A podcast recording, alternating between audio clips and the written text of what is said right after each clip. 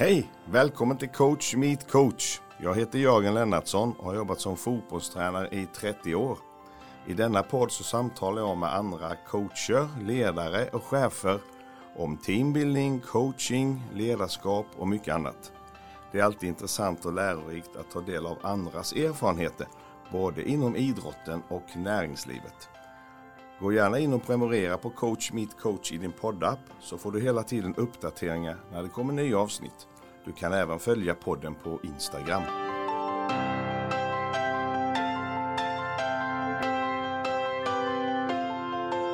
Jag är glad att kunna presentera Folkspel som samarbetspartner till Coach Meet Coach. Genom att låta hela överskottet från försäljningen av Bingolotto och Sverigelotten gå tillbaks till föreningslivet så vill ideella folkspel bidra till växtkraft och till att göra Sverige bättre för alla. I det ingår att stödja framtidens ledare, bland annat tillsammans med Riksidrottsförbundet och utbildningsprojektet Eldsjäl 2.0. Folkspel, allt överskott till Sveriges föreningar. Tack för det! Hoppas du hänger med. Nu kör vi!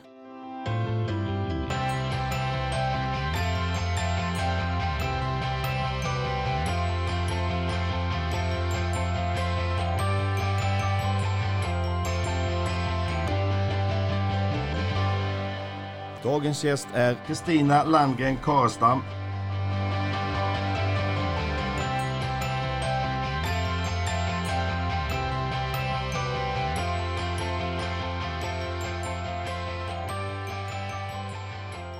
Kristina Landgren Karestam, välkommen till Coach Meet Coach.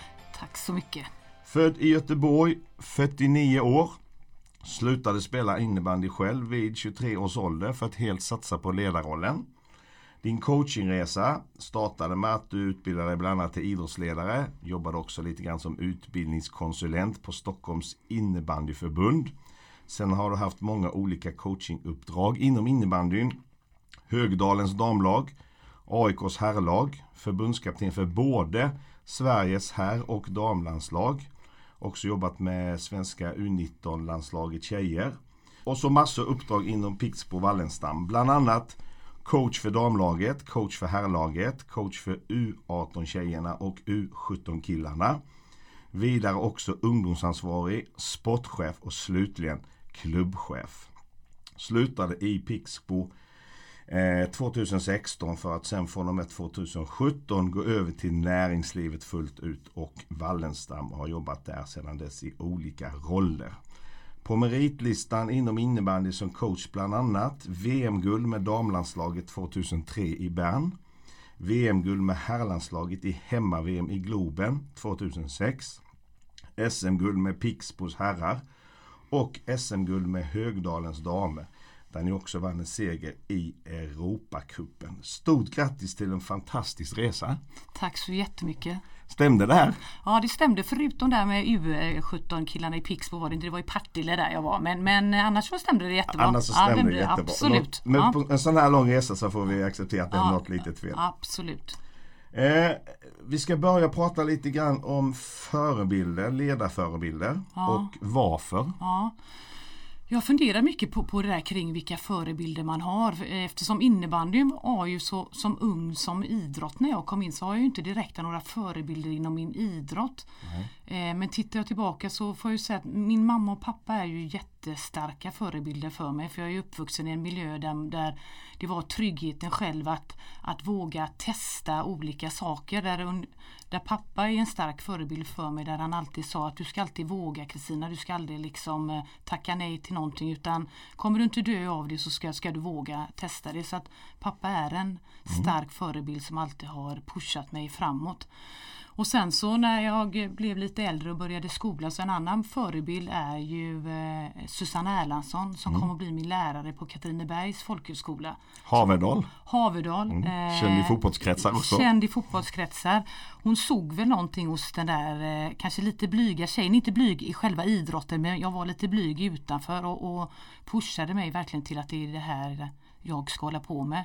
Och sen så fick jag en annan lärare på Bosön som heter Katarina Bergström eh, Jonsson som har spelat, eh, hon har varit med i handbollen, eh, varit, gjort x antal eh, landskamper. Jag var så grymt imponerad och tänkt på det mycket efteråt att, att hon räddes liksom inte att faktiskt berätta hur jävla duktig hon hade varit som, som spelare och det smittade av sig lite grann på, på, tror jag, på hela våran klass att jädrar kan den läraren så, så kan vi också.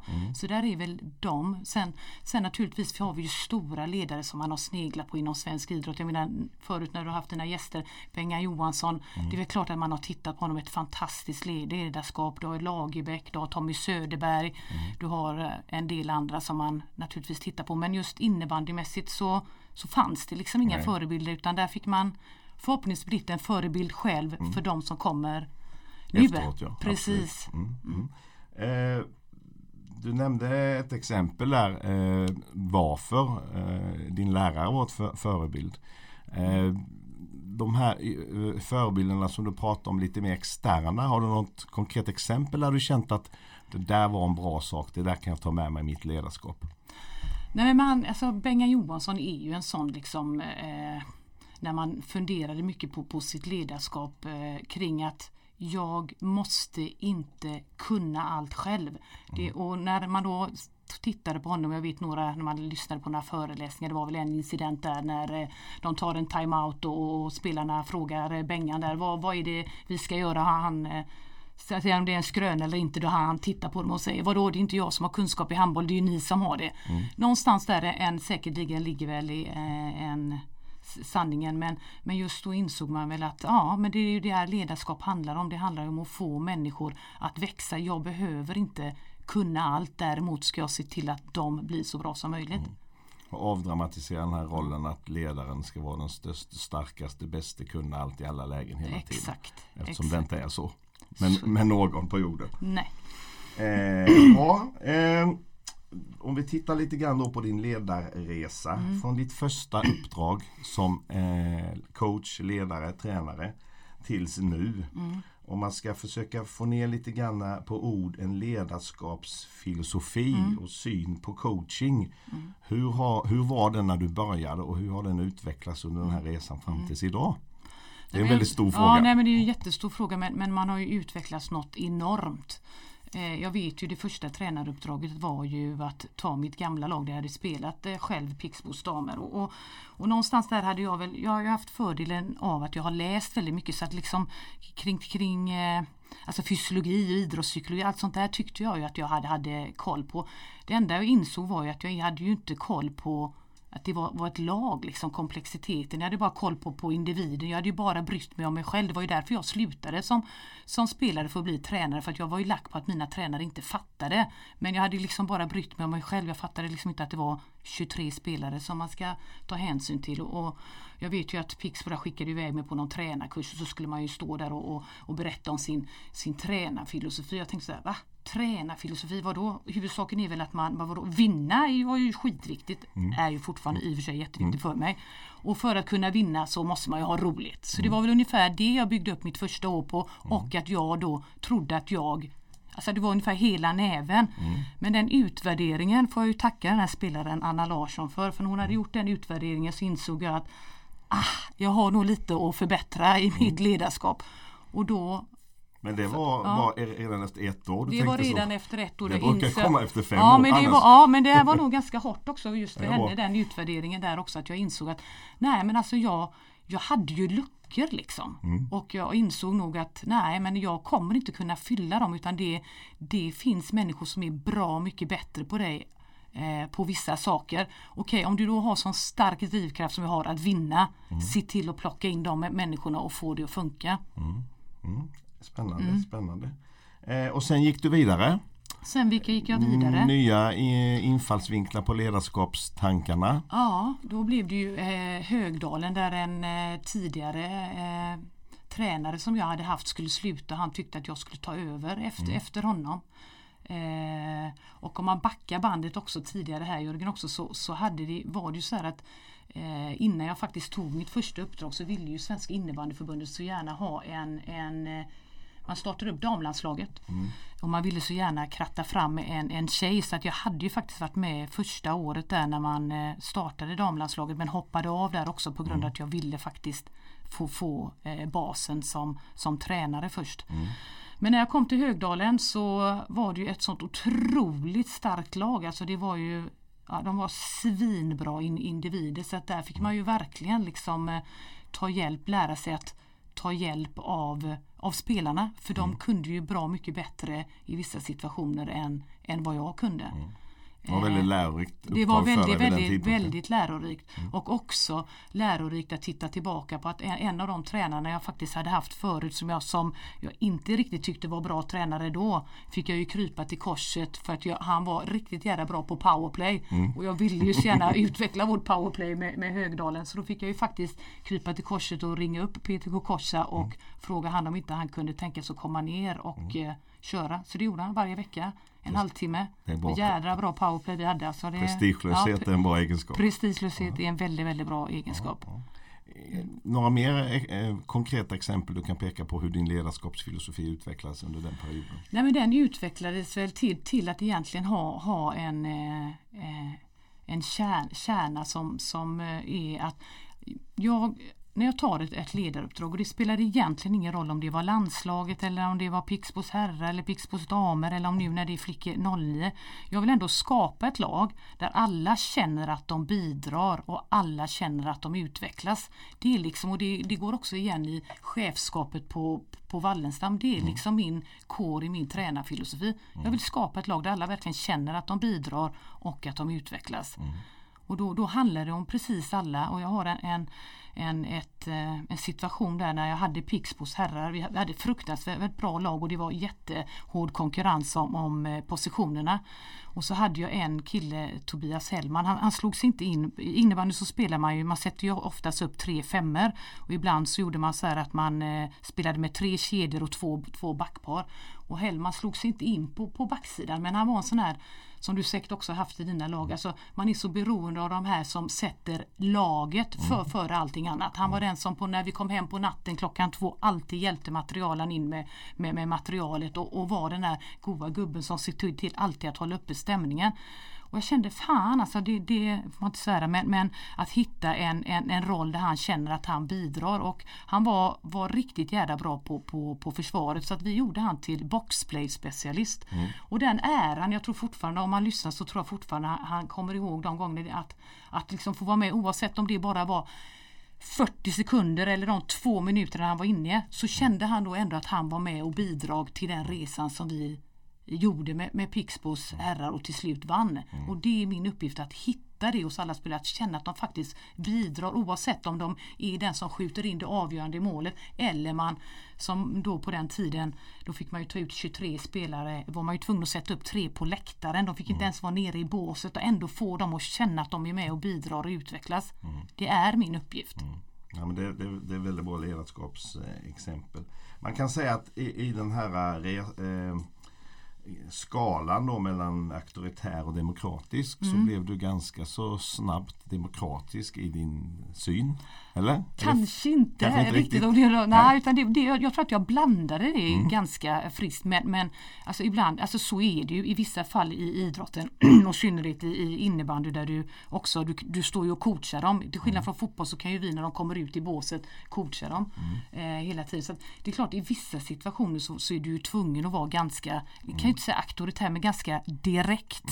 Det, det finns inte, ja, precis, det finns inte utrymme för, för någon tolkning. Nej. Men, men, men eh, själva ledarskapet, det är klart att det har utvecklats kanske mer, mer mot, precis som du säger, ett demokratiskt, det är vi tillsammans. Det handlar inte om one man show eller one woman show i, i, i det här fallet eftersom jag är, är kvinna. Utan det, det handlar ju om att vi ska göra det tillsammans. Och visst, det förflyttas ju mot att det är demokratiskt. Men situationen gör ju ibland att du behöver vara mer demokratisk eller mer direkt och tydlig. I allra högsta grad. För ledarskap är ju väldigt situationsanpassat och det beror på också vad, vad gruppen är mottaglig för. Och så Mm, Precis, vidare. och och där har vad vi man haft är. massa Ja, olika ja. typer av grupper. Vi kommer in på det sedan.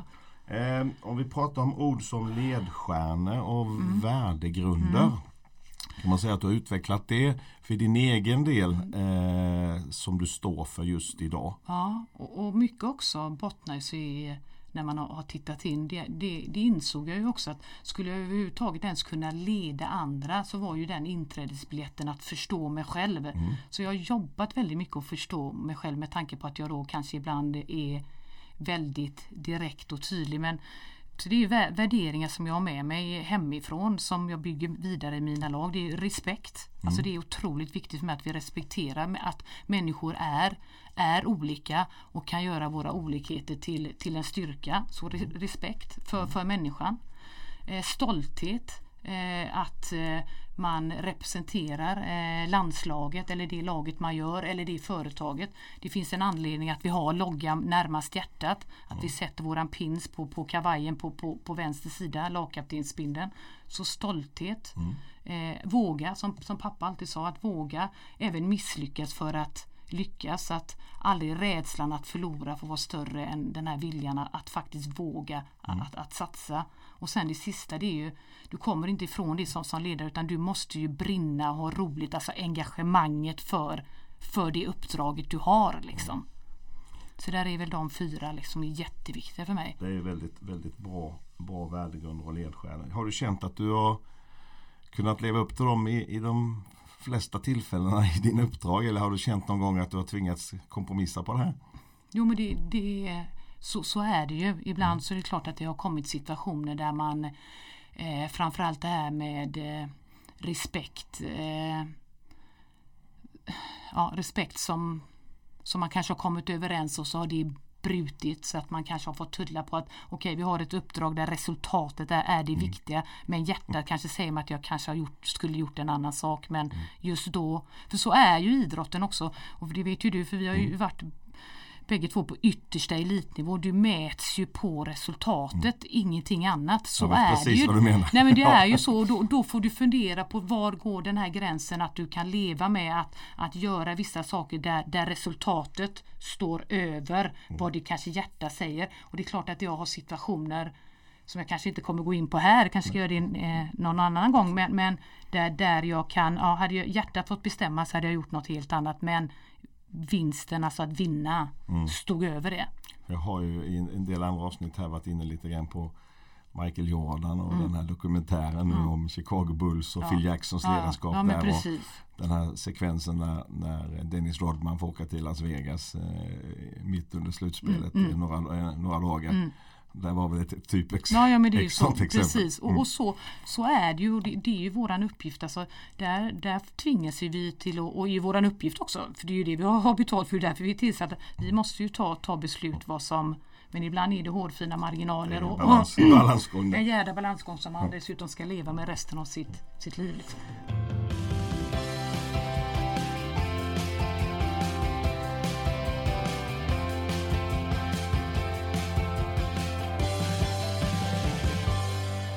Din långa resa har ju då inneburit att under den perioden så har det också varit en viss samhällsutveckling, en mm. samhällsförändring. Mm. Och den har varit ganska påtaglig på den nya generationen mm. som kommer fram. Ja. Som inte är eh, så som den gamla generationen var på samma Nej. sätt. En del tycker inte att det är så, en del tycker Nej. bara att det handlar om ledarskapet. Mm. En del tycker att mm. det här är väldigt tydligt mm. i, i hela samhället. Att det är lite grann mer egoism och jag själv och jaget mm. före laget ja. och förr var det tvärtom. Mm. Eh, hur har det påverkat ditt ledarskap och vad känner du för, för de frågeställningarna? Mm.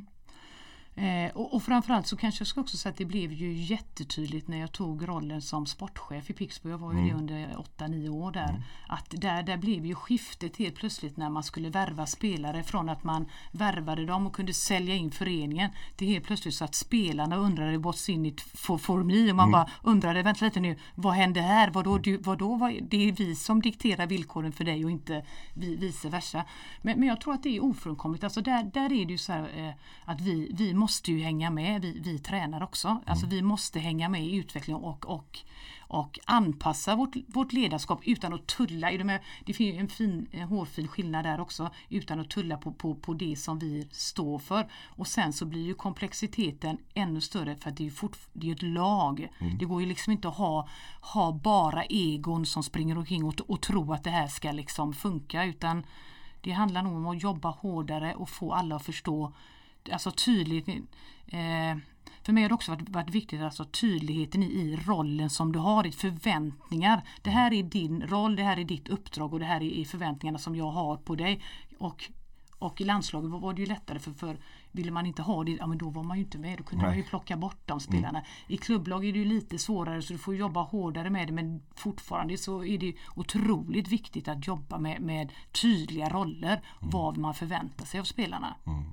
Tycker du att eh, den eh, utvecklingen är sådan att det är svårare att vara ledare idag än för 15 Ja, år ja sedan? herregud. Och det är ju, alltså, spelarna idag alltså de, de, de kräver ju nästan en utveckling här och nu. Alltså, Mm. när, vi, vi, då när jag var tränare då kunde man liksom säga så, här, ja, men det finns en trappa för dig här nu. Liksom. Du ska komma Mm. in och se och lära och så kommer du successivt växa in i den här rollen. Mm. Eh, det, det säger ju inte en, en, en spelare. Nu generaliserar Ja, jag. de, de vill ju självklart. leverera och de vill ju klättra nu. Ju, när, när kommer jag ta rollen i första femman ungefär?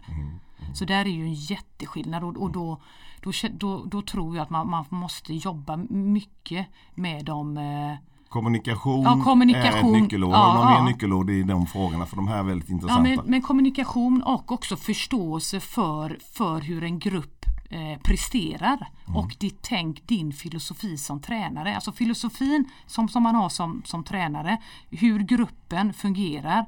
Det har ju alltifrån, eh, sen har du också spelidén för att, att passa in. Liksom. Det har ju med att få dem att förstå att, att erf, med, med att spela under lång tid kommer ju erfarenhet och med erfarenhet kommer att du minimerar förhoppningsvis dina misstag som man gör, gör i början och det är helt okej. Men i den här brinnande eh, finalen så, så måste vi ju minimera misstagen och då kanske man går på, på de som har en större erfarenhet. Så är det bara.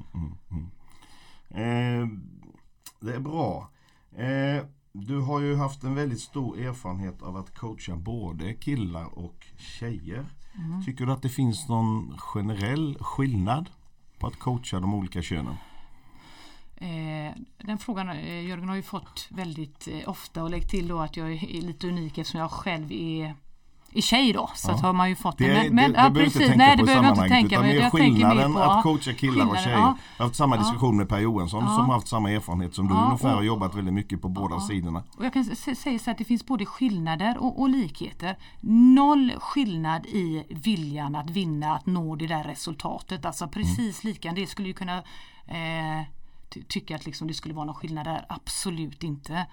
Eh, den största, eh, alltså lika målmedvetna, jag tror, jag tror att jag var Per jag, jag lyssnade på, kan faktiskt flika in där lite grann för jag gjorde någon statistik för, för många år sedan hur, hur mycket eh, kill, killarna kontra tjejerna tränade extra och tjejerna tränade mer extra än vad killarna gjorde. Då ska jag säga, för annars kommer jag säkert få, få skit för det. Så jag flikar in att de är Men framförallt den viktigaste skillnaden är, är ju att jag tycker att det är mer utmanande att träna damer. Därför de ställer alltid frågan varför.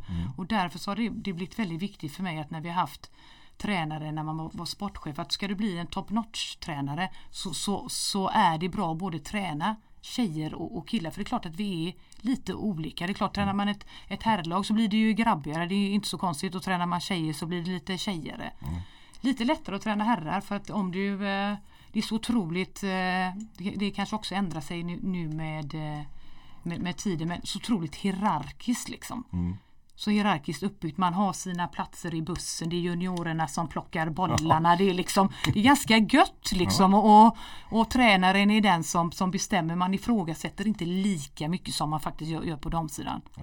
Sen det, det är en annan grej kanske är att det, eftersom jag mycket av mitt ledarskap byggde ju på, på också att, att lära känna spelarna så mycket som möjligt för att kunna få ut max av dem. Känslor där Jörgen, alltså ni killar, det är precis som i alla fall i början att det blottar man känslorna så, så, så är det en blottning av, av, av någonting.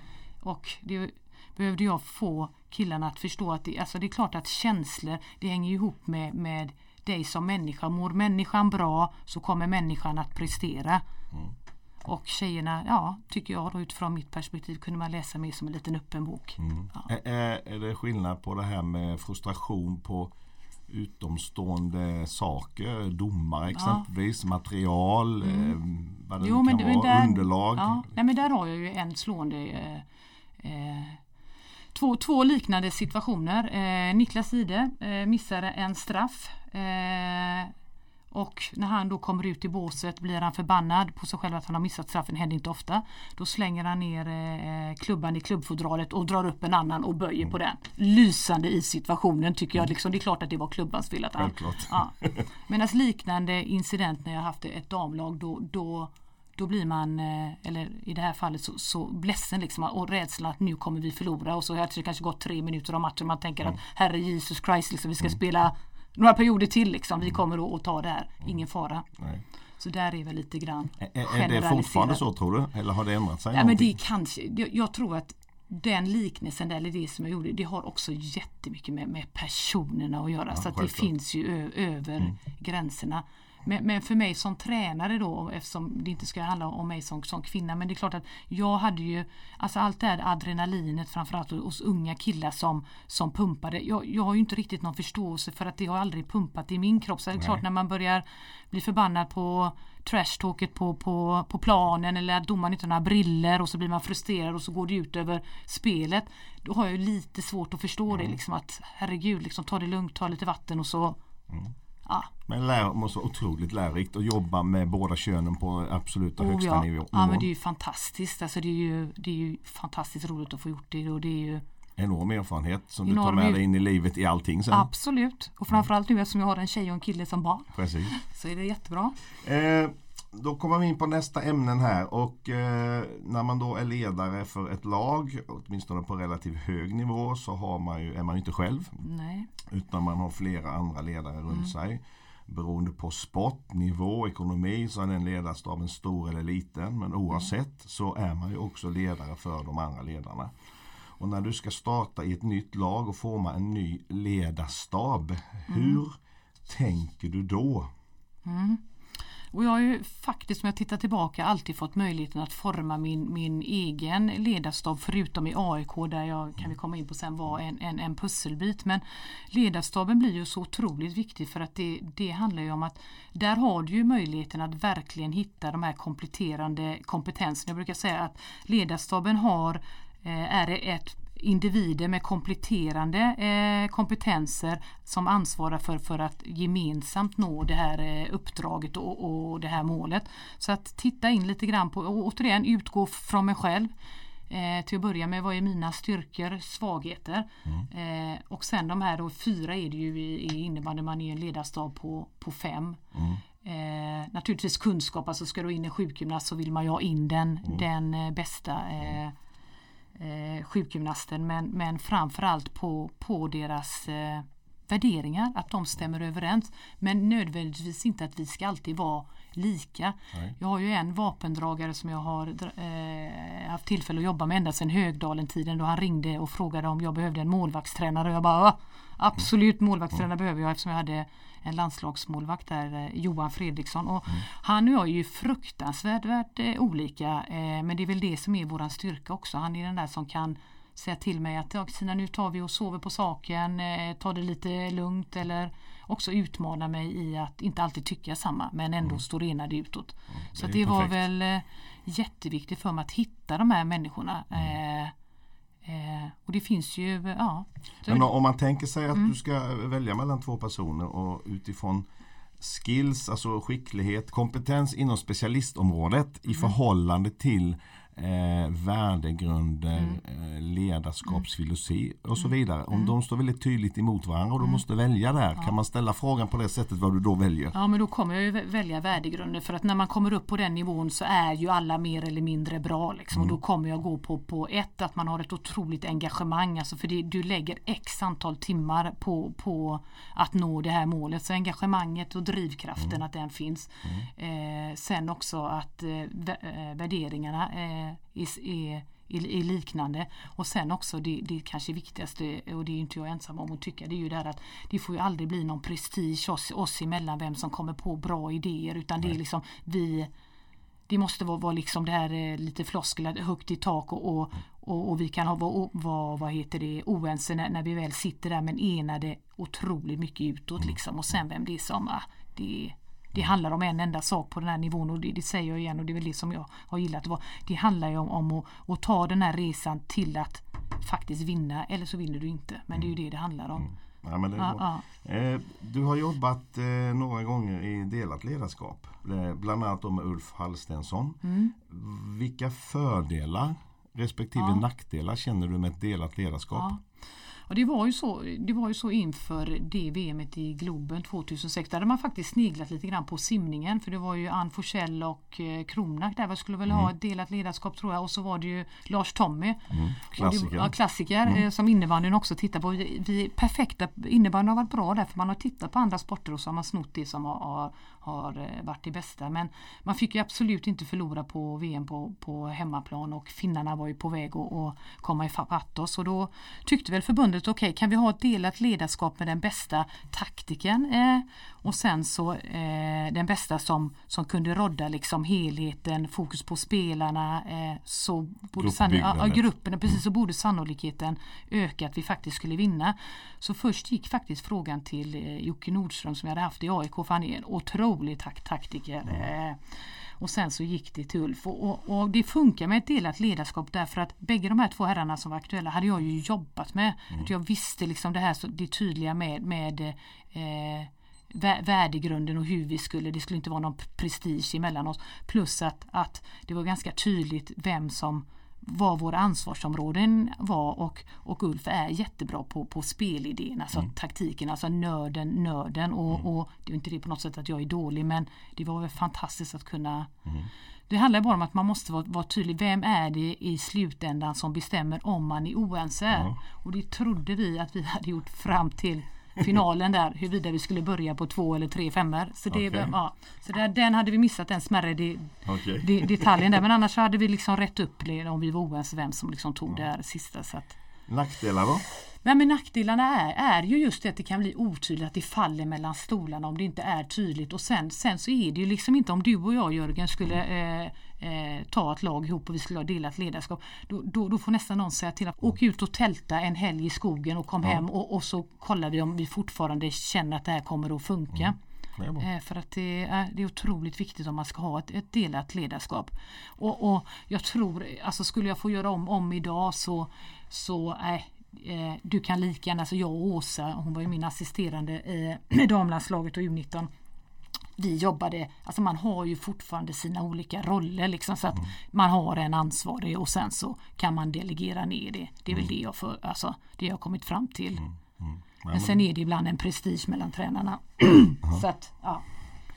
Det finns ju många mm. goda exempel. Mm. Eh, mm. Tommy Söderberg, Lasse Lagerbäck är ju som ja. sagt ett briljant mm. exempel. Och det, det, det, finns några till. Sen finns det några exempel där det inte har Nej, gått precis. så bra också. Nej, men så är det, ju. Eh, det här är väl också fascinerande ibland när man ser olika tränare, ledare, coachingkonstellationer mm, sättas ihop. Mm, mm. Jag har ju mest eh, insyn i det i fotbollen men mm. ibland kan man fundera lite grann på när man ser att två personer ska mm. jobba tillsammans. Mm. Vi har mm. några exempel här i fotbollen de senaste åren som man har känt redan innan att det där kommer inte bli bra. Nej.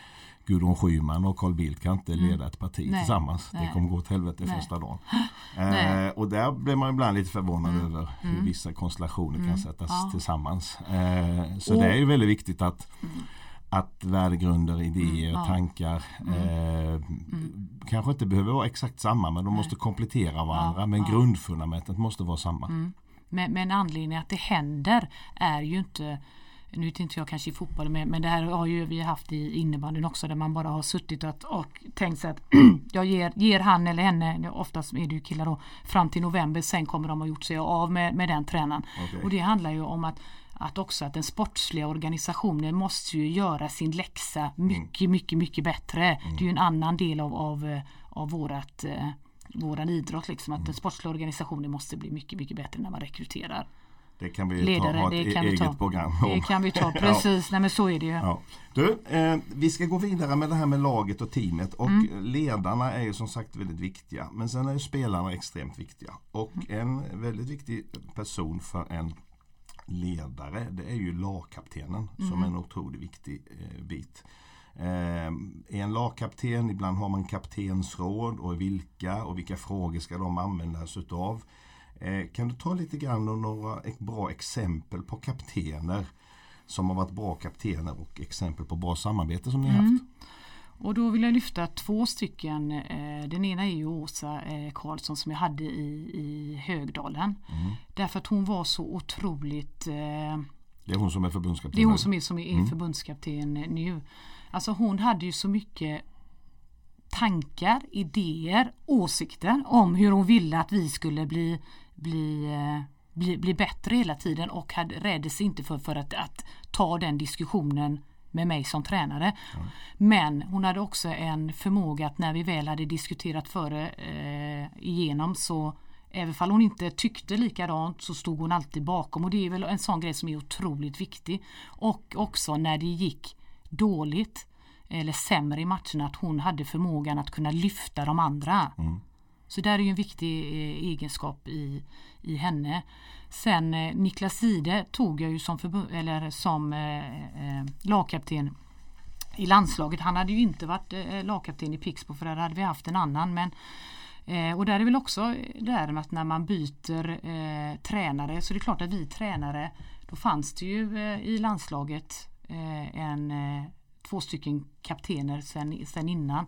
Men någonstans ville väl både jag och Ulf ha Niklas för att vi hade haft han i laget. Vi visste exakt vad, vad vi hade han och han var raka, inte raka motsatsen till, till Åsa men, men lite mjukare ska jag säga i sin framtoning än, än vad Åsa var. Han eh, otroligt eh, eh, lyhörd på alla signaler i, i laget.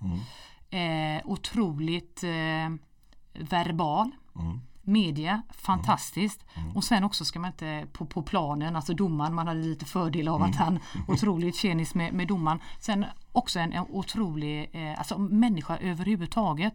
Och också där att han hade också sina, han hade ju gjort en, en resa från att han eh, hade tyckt att han var pausfågel i, i landslaget till att bestämma sig att jag vill liksom bli världens bästa. Eh, och det var också viktigt att, att få in det. Men än framförallt våran högra hand som vi kunde eller Har- vänstra blir det ju då. Ja, ja, eftersom lagkaptensbindeln sitter på vänster sida. Ja. Har några exempel på det samarbetet rent konkret? Mellan, Ja, men det, mellan Niklas och er? ja men det var nej, men när man är på landslagsläge så handlar det om delaktighet. Det handlar ju om allt ifrån att du kan sitta på, på på kvällarna att diskutera igenom alltså de tankarna och idéer kanske med, med formationer som vi hade. Att briefa det med dem. Upplägget. För att det blir ju mycket lättare då att sälja in det till övriga om du har, har eh, lagkaptenen med dig och också eh, spelarrådet. Spelarrådet eh, i de lagen som jag har varit så har jag valt lagkapten, vice lagkapten och sen så har, har man valt ett spelarråd på tre personer där de själva har. Och så jobbar man, man tajt med dem i olika frågor så att det blir en delaktighet. Mm. Är spelarråd ungefär detsamma som kaptensråd? Ja, det, ja, precis, ja men det, det heter kaptensråd nu, det hette spelarråd för. För mig är Precis, kaptensråd något som tränaren väljer och spelarrådet är något som Ja, spelarna ja, väljer. nej. Men det här Ja, var ja. ungefär samma ja, funktion. samma sak men, men att två platser eller tre fick faktiskt spelarna som Mm. fick med dem som de ville. Och ibland, och om man tittar nu på, på Pixbo, eh, Wallenstam jag är nu så har vi fortfarande ett sånt eh, råd där herrarna och damerna har valt ut två stycken eh, spelare eh, där vi som sportgrupp sitter och bollar lite Mm. upplägg med dem.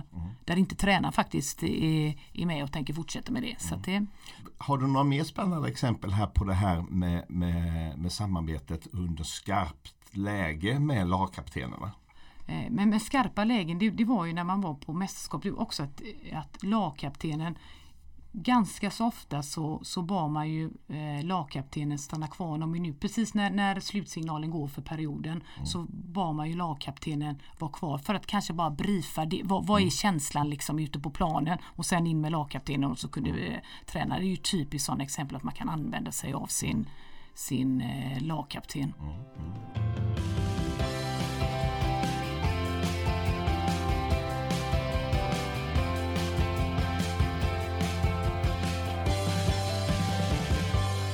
Det är bra. Eh, Då har vi pratat ledarstab, vi har pratat lagkapten och då går vi in på det här med gruppdynamik som är en otroligt Mm. viktig del i ett eh, vinnande koncept oavsett om vi pratar näringsliv Mm. eller idrott eller vad vi gör.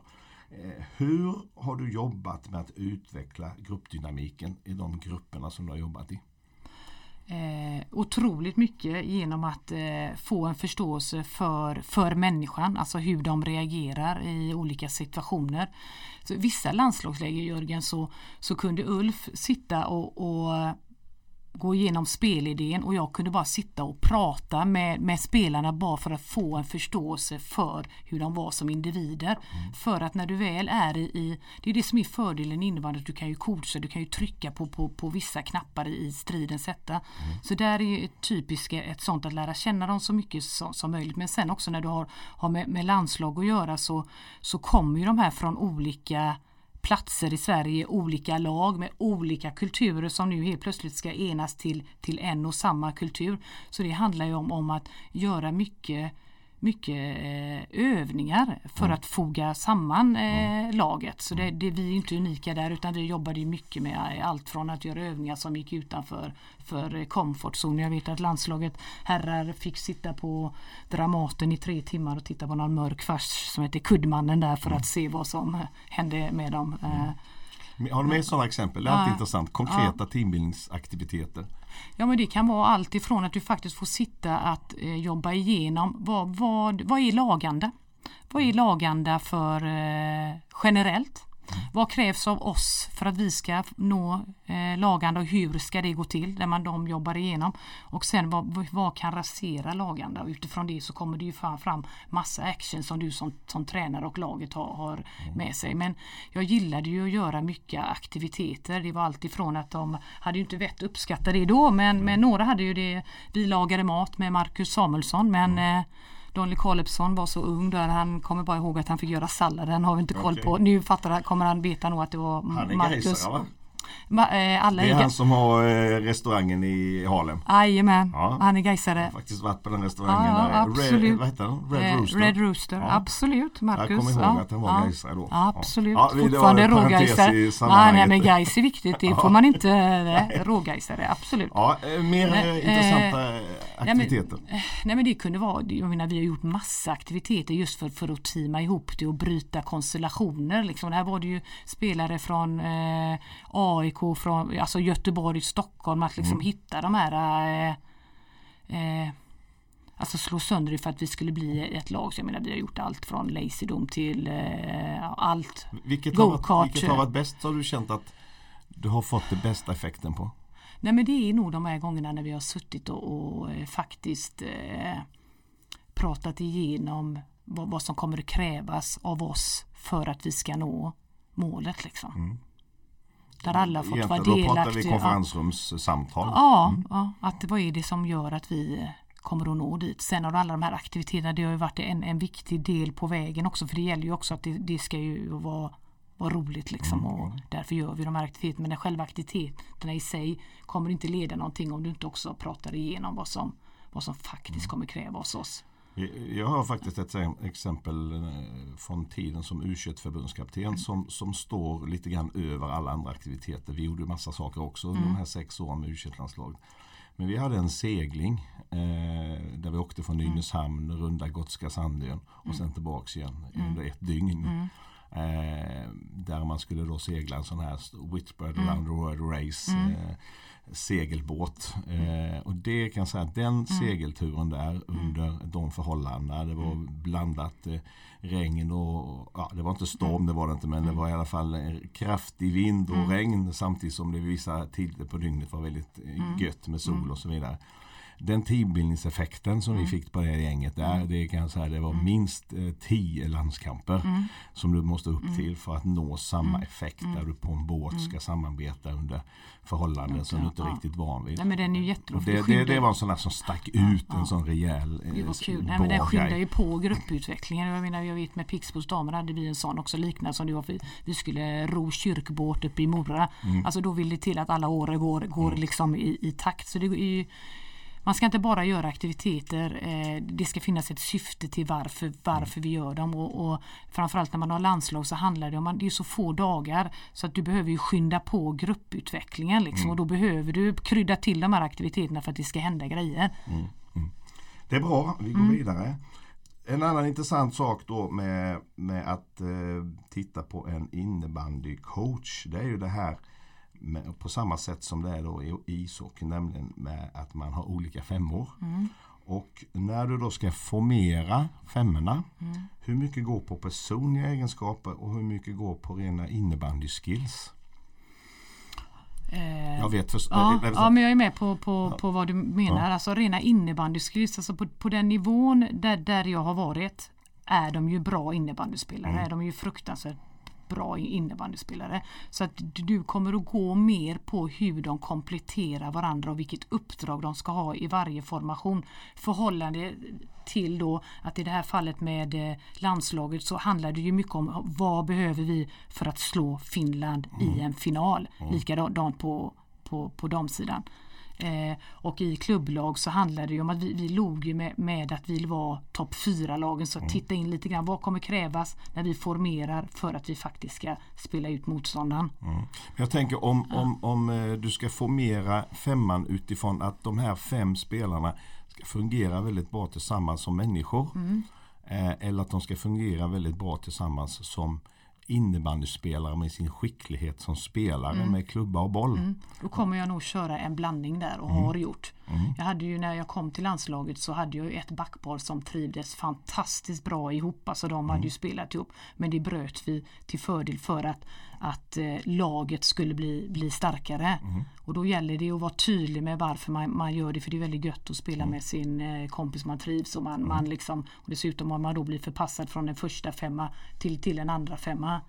Men, men då kommer jag gå på att laget ska bli så, så starkt som möjligt. Bor man ihop också i femmorna innebandy eller? I landslaget? Eh, nej, det gjorde man inte. Man, bodde, de, man fick faktiskt välja. För det är också när det kommer till, jag har också varit lite olika genom åren hur jag, hur jag har haft det. Alltifrån att i början så var jag nog väldigt sådär tydlig med att nej, nu är det jag som, som eh, bestämmer för att det kan finnas idé eh, att göra det. Till att man mer gick till för att man, man får heller inte glömma av att sömnen är otroligt viktig annars så kommer du inte prestera. Och är det så att man bara tussar ihop folk som och där utgår jag kanske lite grann ifrån mig själv. Har också svårt att sova med folk som jag inte helt och hållet känner. Så är det bättre att man får välja de man vill. Den bo med. personliga relationen går Personliga före relationen går, i- ja, i och den har varit lika i både herr och damer. eh, Ja. Första femman Ja. Eh, känns som en påtaglig grej i innebandy. Mm. Eh, tänker man annorlunda där? Nej, alltså det, det, kanske, det kanske beror på vilken tränare du har men, men i de lagen jag har varit så har, man, har vi byggt tydliga första femmor med ett tydligt uppdrag att eh, de måste gå plus till exempel. Men också med en tydlighet att de kanske sk- får, får eh, ha uppdrag att kunna spela ut motståndarna. Det kanske inte nummer två och tre kan göra. Men att de har det förtroendet att de kan spela. Ja, är du med på vad jag menar? Ja, du spelar ju ut dem. Det offensiva Ja, det var- ja, skickligheten den, i ja. samspelet, Ja, i det ja. i kollektiva spelet precis. ska vara på top notch Ja, i första femman. Ja, men de får ju absolut inte gå back liksom, för då är vi rökta liksom, utan måste ju gå plus. Är det, är det tydligt att man har någon femma som ska vara väldigt producerande offensivt och någon femma som ska vara I- väldigt ja. defensivt? eh, I de innebandy? lagen jag, alltså nu har det nog skiftat också. Nu får du tänka, nu var det ju eh, sist jag hade klubblag var ju 2008, 2009 på, på, på den yttersta nivån. Jag gillar ju när ha, har byggt det så, när det är tydligt. Där det är att första femman eh, är väldigt spelteknisk och kan, kan spela ut för det. Vi har haft materialet för det. Och där man kan komponera en andra femma som kanske är mera eh, kontringslina och en tredje som ja, de stabila liksom som, som kan gå in och köra lite men får absolut inte eh, släppa in några mål. Jag har ju tyckt det var framgångsrikt men, men det är ju olika varför filosofier. Därför då är det tydligt också vad förväntningarna är och vad Mm. uppdraget är så det är mycket lättare också att utvärdera och sätta in när du ska leta efter spelare. Mm. Men, men det är ju så olika, det, finns ju ingen, som- det är det roliga med det här, är ju att det finns ju ingen som är rätt eller fel. Jag kan, ju bara, inte. jag kan ju bara se vad man har, Ja, har ja. eh, försökte. Eh, det finns ju historieböckerna något som heter Fiaskot i, i Singapore. Eh, efter jag hade tagit VM-guldet med, med damerna där så åkte vi ut i semifinalen mot, eh, mot Finland. Där fick vi inte riktigt ihop Nej. den konstellationen utan där var det nog mer jämna. Och, ja, Det är klart att den erfarenheten bygger jag ju mycket på att nej det där funkar inte med alltså, Påverkar den gruppdynamiken att första femmans offensiva uppdrag är mer statusfyllda och värdefulla än en eh, penalty killers femma om man säger så? kan göra. Men då är återigen tillbaka till min ledarfilosofi. Mitt uppdrag är att alla ska känna att de bidrar och utvecklas under den här resan. Men det är klart som jag brukar säga att, alla är lika mycket värda i ett lag. Men en del kommer att bli mer betydelsefulla och det har jag nog varit ganska tydlig med. Det innebär inte, inte att alla har lika värde och alla blir beroende av alla spelare men det är klart att någon kommer, alltså Anders Hellgård, center i första femman både i klubblag, i, i Pixbo och i landslaget. Åsa, eh, center i vad heter det, Högdalen. Det är klart att levererar inte hon så kommer vi kanske inte att, vinna vilket gör att hon är ju betydelsefull. Målvakten som sitter på läktaren för att se och lära är ju inte lika betydelsefull som våra första målvakt som måste spika igen och göra sitt livs match. Men utifrån din roll som coach och ditt arbete som ledare med gruppen. Är det här självklara saker eller måste du jobba med gruppen för att förståelsen och accepten för de här olika rollerna ska vara givna i en grupp där man till slut ändå känner att vi alla är lika mycket värda i, i, i, i slutet för att vinna? Jo, men det är väl lite grann det Jörgen ledarskap handlar, handlar om. Att se alla individer. Så det, Har du några exempel på situationer där du har fått lyfta den frågan på något sätt som gör att förståelsen ska finnas där för att alla roller är lika viktiga medan vissa får lite mer uppmärksamhet kanske? Nej, men jag, jag eh, kan inte ge det något speciellt tillfälle. Jag tror att det var i, i allt vi gjorde. Liksom. Att alla är delaktiga, alla har en, en viktig eh, del, alla har en pusselbit. Läggs inte det här pusslet, är det något som skaver så kommer vi liksom inte att, lyckas. Så att att se alla och alla ska känna liksom. Men sen handlar det också om gruppdynamiken. Du kan ju inte ta ut 20 top of the line spelare och tro att det kommer att, att funka utan det, det var väl också där fördelningsnyckeln eh, hur du plockar ut laget. Där du också då hade de här spelarna som, nu spelar man ju väldigt mycket som jag sa förut på tre femmor där, den fjärde femman kunde du ha de här eh, komplementspelarna. Skulle någon gå sönder i femma 1, 2 och 3 så, så kunde du eh, stoppa in dem eller kanske att de inte presterade. Men jobbade väldigt väldigt tydligt med roller. Liksom. Det var ju så att inför för lägena så visste eh, om det var då hade man ju tre målvakter. En, en ska vara med och se och lära och sen så hade man två, två eh, liksom seniora eh, erfarna målvakter. Men, men också tydligt med inför VM vem som är första målvakt För att de ska känna sig trygga och du kommer att vara första målvakt tills du så, alltså det händer något. Det ska till något väldigt väldigt speciellt. Ungefär som jag tänker mig att, att fotbollen faktiskt har, har gjort på att kanske innebandyn hade ännu bättre två liksom. Men ändå, så där Det- tror jag det är i, tydligt. i, I innebandy är det mer tydligt första andra målvakt Lex fotboll eh, om, om man jämför med handboll där man har två likvärdiga som vem har dagen, vem står Ja. idag. Det är inte så på innebandy. Det är mer ett av två tydligt. har varit lite olika i lagen. Vi har haft två görbra som har fått konkurrera ut eh, varandra. Varav den ena tog steget och blev världens bästa målvakt. Under den, den tiden så tog vi verkligen tillfället i akt. Sara eh, Hjorting. Eh, men, men det är nog mer vanligare att man har en tydlig första målvakt och så eh, sen så har man en som är snäppet under som får, får liksom lite speltid då och då för att växa in när våran första målvakt Landslaget har man ju, då måste, är du tvungen för nu, får du bara, nu har du bara två målvakter med dig. Så då åker du med de två bästa. Ja, mm. ja, bra. Eh, den här delen vi pratar om nu med gruppdynamiken och arbetet med femmorna och så vidare. Eh, kan man säga att det är lika i landslag och klubblag eller har du någon erfarenhet på där du gjort på olika sätt i klubblag och landslag? Eh, nej men alltså det som är trevligare eller bättre eller lättare i klubblag det är ju att du har ju dem hela tiden. Det är ju det, du är, och det är ju dina spelare.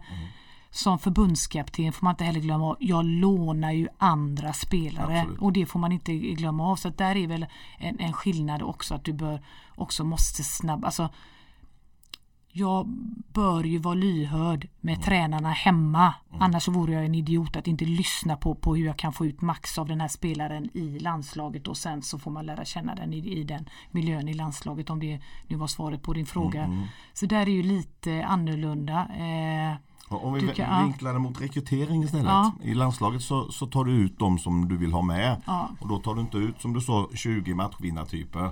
För det vinner man inte med utan någon måste göra något annat också. Ja. Det kan du styra i, i en laguttagning som förbundskapten. I klubblaget så har du samma möjlighet men då pratar vi mer långsiktig rekrytering och det arbetet runt det med gruppdynamiken kontra rekryteringen i ett klubblag och när mm. du har jobbat som sportchef, man mm. pratar om olika kategorier på spelare mm, från mm. stjärnspelare till unga mm, talanger mm. till vattenbärare. Mm. Hur har ni tänkt och jobbat med det i förhållande till rekryteringen i exempelvis Pixbo? Mm. Nej, och då var det ju så att fram till att jag blev sportchef så hade man inte funderat på så mycket på det. Man hade bara rekryterat. Någon kände någon spelare här och så hade man Så då, då satte jag mig med eh, han som blev elitansvarig, eh, Kalle Vipessi och så funderade på det måste ju finnas liksom en fördelningsnyckel här liksom. Någon måste ju liksom, vi behöver inte uppfinna hjulet och och då, då knäckte vi det här eh, eh, också att uppdraget skulle vara att vi, vi skulle ligga stadigt topp fyra med både herrarna och damerna. Vi fick liksom inte åka jojo för det, det, det är mycket energi och det är pengar som, som kostar om man åker för mycket jojo. Så att då kom vi på och tittade på, på de bästa lagen. Hur såg, såg strukturen ut där? Och gjorde en struktur där man tittade på så här många top of the line spelare, alltså landslagsmeriterade mm. spelare behöver du ha. Mm. Så här många second line, gillade aldrig spelarna namnet på. Vi, vi har inte, ja, men, men nu second line spelare, alltså du vet vad du har, du vet vad du får stabila.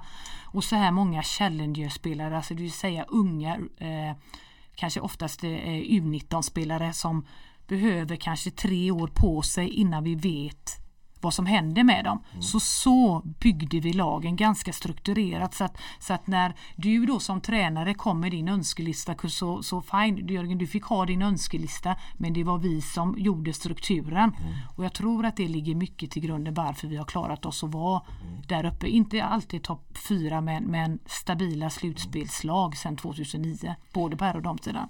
Att eh, göra så. Mm. Eh, det är ett bra sätt att arbeta, säkert ett mm. vanligt mm. sätt att arbeta på. Intressant är ju det här med mm. namnet second line. Ja. Och jag kan förstå om man använder det namnet inne i ett konferensrum ja. där man ja. sitter fyra ledare och pratar. Mm. Men, men det var ett, ett, ett begrepp som ni använde även mot spelarna. Att du är second line. Ja, Nej, men det, det var också second line, alltså det, det, det beror på hur du säger. Så skulle vi sitta då ingen aning såklart second line låter ju. Men, men det är väl ungefär precis vad, vad det är. Mm. Alltså du är en, en din uppgift är fortfarande att du ska utveckla dig till fulla potential men du vet ju också i ett lag som du har haft att vissa spelare kommer inte att nå landslagsnivå. Nej. Nej.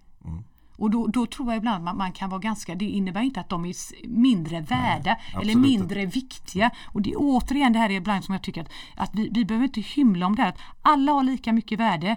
Vi ska fortfarande utveckla alla spelare till fulla potential. Jag ska se till att alla bidrar, att de känner och utvecklas. Men en del på denna nivån kommer ju bli mer betydelsefulla. Mm. Jag behöver de här top of the line-spelarna för att det ska fälla vågskålen över till faktiskt att vinna. Mm. Och då, då är väl, om det har med min personlighet att göra, varför hymla om det? Sen, sen har vi försökt hitta något annat namn för det, det fattar jag väl också, second line. Men, men alltså stabila liksom Ja, de är nog så viktiga. Teamplayers. Ja, teamplayers. Du kan ju ha vad, vad 17 som helst. Men nu var det när vi satt där och så ja, blev det liksom. Men, men ja. Det är ändå intressant. Ja, jag vet Frölunda Hockey exempelvis. Mm, de har ju fyra mm, likvärdiga femmor mm, som har samma status och så vidare. Och mm. tänker inte riktigt på det nej, sättet. Nej. Det är lite annorlunda filosofi. filosofi. Vi behöver inte jämföra det. Men det är nej. intressant att se att man, oh, man jobbar på olika sätt. Men, men äh, där hos er har det varit tydligt med, varit, med vilken, varit, varit vilken så säga, hierarkisk position som man har i förhållande till rollen. Ja, och nu kanske, nu var det ju tre år sedan. Nu sitter jag fortfarande med i sportgruppen. Men, men samma liksom tänken då fast vi kanske har ruckat på det lite med, eh, med mm. herrarna där. För vi har, det handlar ju också om ekonomi. Mm. För det som är bra att ha en sån struktur är att du kan koppla det direkt till.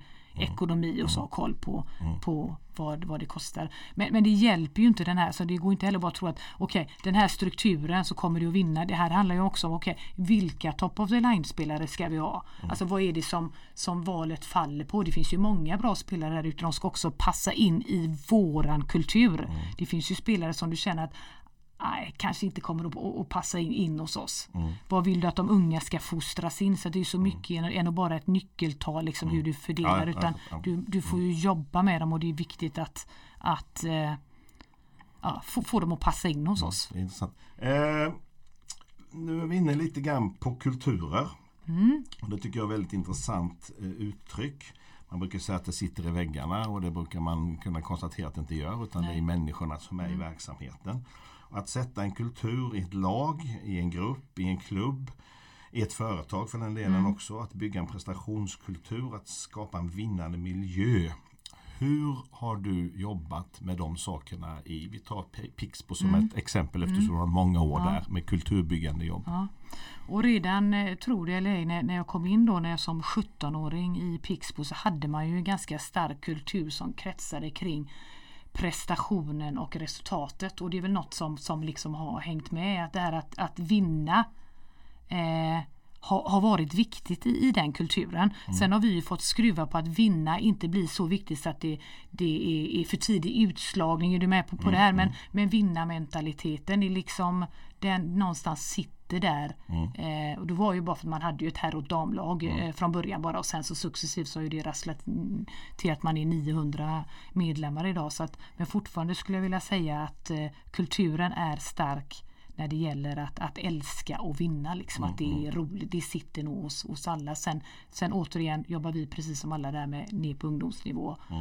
Vi, eh, en ungdomsledare, lite fint eh, u- uttryck att vi, vi vinner och förlorar med stil. Den tycker jag är ganska eh, bra.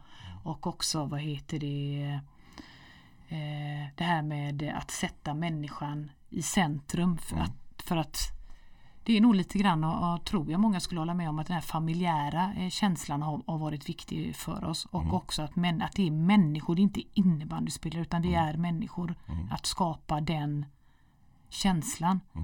Och sen eh, kultur också eh, som är en icke-fråga som jag är väldigt stolt över det är ju det här också att eh, tjejer och, killar ger lika förutsättningar för att hålla på liksom. I den, att den kulturen finns där det finns inget liksom som är Och där kan man säga Ja. Mm. att Pixbo är ju ett föredöme på det planet men också ett föredöme på det här att kombinera elit och bredd på ett bra sätt. absolut. Och lyckats med det. Ja, ja. Sävehof är en annan klubb som har Ja, gjort det ja. Oh, ja. fantastiskt bra men ni har gjort det Ja, också. ja. Kan du utveckla lite grann Nej, i men, det? Ja, ja, och det var väl också, eh, det, där sneglade vi mycket på, på Sävehof som har fan, eh, varit fantastiska med, i och med att man själv också är uppvuxen och, och kastade handboll eh, där eh, när man var yngre. Men, men det är väl liksom ett, det här man säger idag, det livslånga idrottandet. Och hos många hos oss som var engagerade i styrelsen så, så kände, brann vi alla för att tänka att skapa en modern klubb där, där man sätter det livslånga idrottandet i fokus går det att skapa en förening som har allt. Det vill säga från att man sätter in dem i rävkul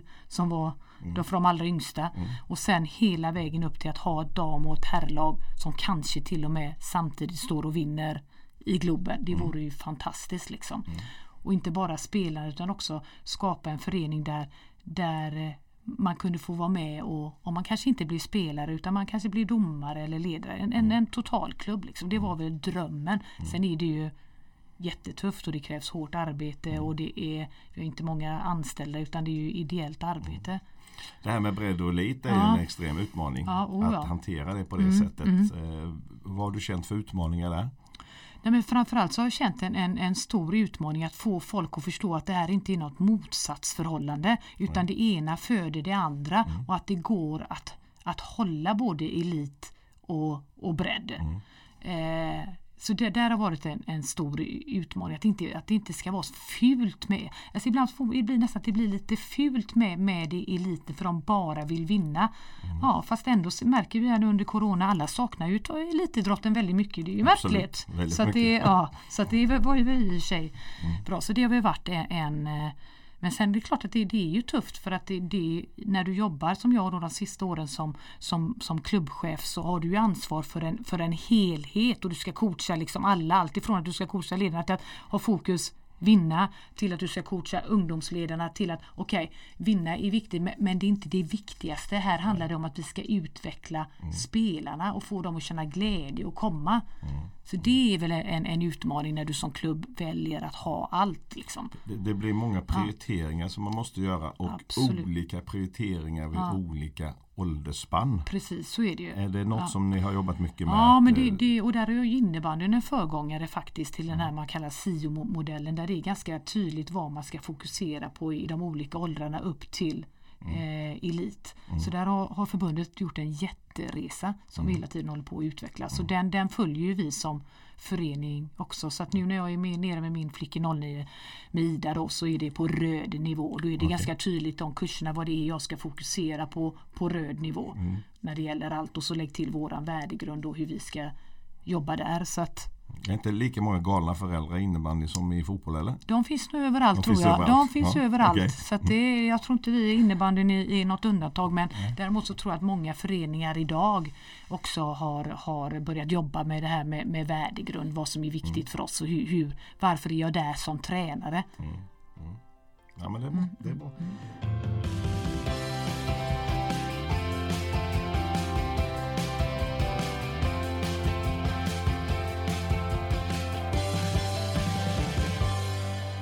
Fem snabba. Är du med Kristina? Här Mm. Jag får du inte tänka för Nej, länge på försöka. varje Ja, ja. punkt här. Kom igen. Då kör vi. Ja. Vera Kaupio eller Anna Wik. Anna Wik. Taco eller helstekt oxfilé. Taco salvador vecka. Du bor för nära Anders Svensson. Förbundskapten för Finland eller Schweiz? Inget av det. Ja, du måste välja. Nej men jag kan inte välja. Jag vill inte välja. vara förbundskapten för något Du annat vill land. inte nej, vara det? Nej, nej. Tänkte Schweiz där vid Genèvesjön Ja, eh, lite Nej, jag- havsutsikt där. Vi skiter i det. Ja. Coca-Cola eller Rioja-vin? Nej men jag älskar ju läsk. Du älskar läsk. Fast det skulle varit Luca Crush. Eh, Luke, Vad sa du? Lu- Luca Crush. Luca Crush. Ja. Mm. Eh, bra. Sista då. Familjesemester till New York eller Maldiverna? Nej men jag, eh, jag har ju som sagt vi har ju Marcus Samuelsson i New York som vi gärna åker till. Så det blir en familjesemester till dem, till New York. Mm. till New York, Absolut. Ja. Och det här får vi ju då såklart säga att det får göra när pandemin är över. Precis. Härligt, det är Mm. bra. Eh, då fortsätter vi. Eh, du har ju som sagt eh, många saker som sticker ut i din meritlista men framförallt två är det ju som, som jag Mm. känner som sticker ut extra mycket och det är ju VM-guld då 2003 i Bern med damerna, Mm. 2006 i Globen med herrarna. Vi ska fokusera på de två gulden Mm. lite grann nu.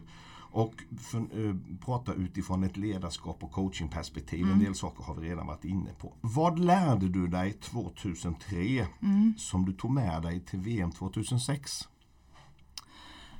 För det första så var det ju eh, unikt för när jag tog över som förbundskapten så satt jag ju där i Riga och såg Sverige förlora med, med 2-0. Och det var ju liksom, man var måttligt irriterad på att Finland liksom var regerande, eh, att de var så, så starka på, på de sidan. Till och med så starka så förbundsordföranden på flygplatsen gick fram till mig och sa att om två år liksom, då, då, då måste guldet tillbaka till Sverige. Liksom.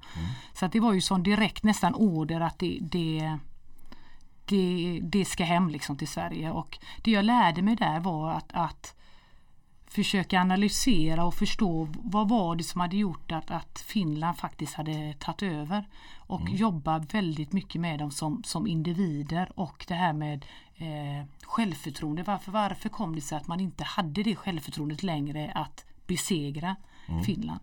Så att det Då var in, ju, inför 2006 då här, eh, Globen hemma-VM så hade Finland vunnit under Nej, ja då var alla, man ska ju säga att på, när det väl handlar om skarpt läge Mhm. så var ju Sverige regerande världsmästare. Men jag tror varenda landskamp vi mötte Finland Så vann Finland. Mm. Så vann Finland och det fick jag ju mycket kritik för. Men, men det, det jag lärde mig i Bern är Mm. att det spelar alltså alltså det VM det går inte, alltså landskamper innan, alltså du kan glömma det. Ett Mm. VM är ett VM, det går inte att jämföra med någonting annat. Du kan glömma alla resultat du har gjort för att det, det är helt plötsligt andra mekanismer som som kommer in. vid ett, med ett mästerskap. Så det lärde jag mig där i, i för att i Bern så, så alltså jag hade ju förberett allt trodde jag. Allt, det fanns ingenting. Jag hade åkt ner till Schweiz och, och rekat vilka hotell vi skulle bo på och, och förberett, alltså de tjejerna som inte kunde liksom, eh, vi hade tacos på fredagar, det fanns inte i Schweiz. Nej men då tar vi med oss tacos. Det, det, allt var liksom så noga planerat. Vi hade slått i genrepet Norge med, med 12-1 så det, liksom, det fanns ingenting som kunde gå fel, trodde jag. Premiärmatchen så efteråt så bara vad fasen hände här? Vi, vi förlorade premiärmatchen mot, mot Norge med 2-1. De, och, och så hade vi och spelat Norge 12 av alla. Norge av alla, men då hade de, då hade vi, de i och för sig, de hade, så ska, så ska man inte säga då, för vid den tidpunkten Lennart. Jag tycker att det är kul att Ja jag vet, jag vet, men den tiden de hade jädra bra tjejer alltså, de var skitbra. Så hade vi spelat 1-1 och sen så sista genrepet så, så 12-1. Så vi kände ändå gött nu liksom. Det ska inte vara något problem att, att möta Norge. Men som sagt var det, det, det var det. Och det jag lärde mig där var, alltså som tränare själv lärde jag mig en jättehård läxa. För att jag hade ju förberett alla andra på att de skulle vara på topp. Men jag hade glömt av mig själv. Så att den natten delade rum med, med eh, Johan som har varit min vapendrakare. Så- Målvaktstränaren. Ja, målvaktstränaren. Så reagerar ju min, min kropp på pressen. Så jag låg ju och spydde hela den natten. För att jag var inte med på att, att liksom Jag hade inte förberett mig själv.